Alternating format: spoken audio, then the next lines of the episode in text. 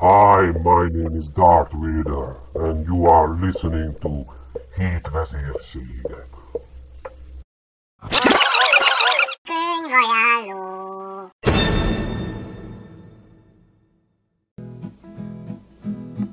I know an old lady who swallowed a fly. I don't know why she swallowed a fly. I guess she'll die. Sziasztok! Peti vagyok. Szeretném bemutatni a formamontó repülőgépeket Hyde-től, aki repülés elmélete és gyakorlattal foglalkozik. I know an old lady who swallowed a bird. Now how absurd to swallow a bird. She swallowed the bird to catch the spider that wriggled and wriggled and tickled inside her. Ez a könyve 2014-ben jelent meg. Számomra nagyon érdekes ez a könyv. Bemutatja a repülőgépek csodálatos világát. Aki szereti a repülést, annak ez elengedhetetlen könyv. Szokványos repülőgép konstrukcióktól lényegesen eltérő repülő alkalmatosságokról ír. Elkalauzol minket a kezdetleges repülőktől, a vadászgépeken át egészen az űrhajózásig.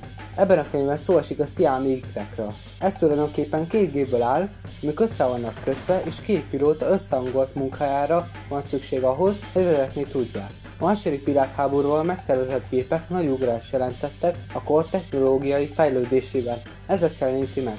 A könyv különböző repülőgép típusokat, fényképekre és részletes leírásokkal mutat be. Kitér a különböző problémákra és hibákra. Vázlatos képet ad kialakításukról. Ennek a könyvnek a nagy része kudarcra ítélt repülőgépekről szól. Ezeknek költséges volt az elállításuk, illetve sok volt a hibájuk. Az emberi fantázia és kalandvágy annyi meglepő újdonsággal szolgált a repülés alig száz éves története során, ami nem egy könyvet, de egy egész könyvtárat is vidáman megtölthetne. És egy részlet.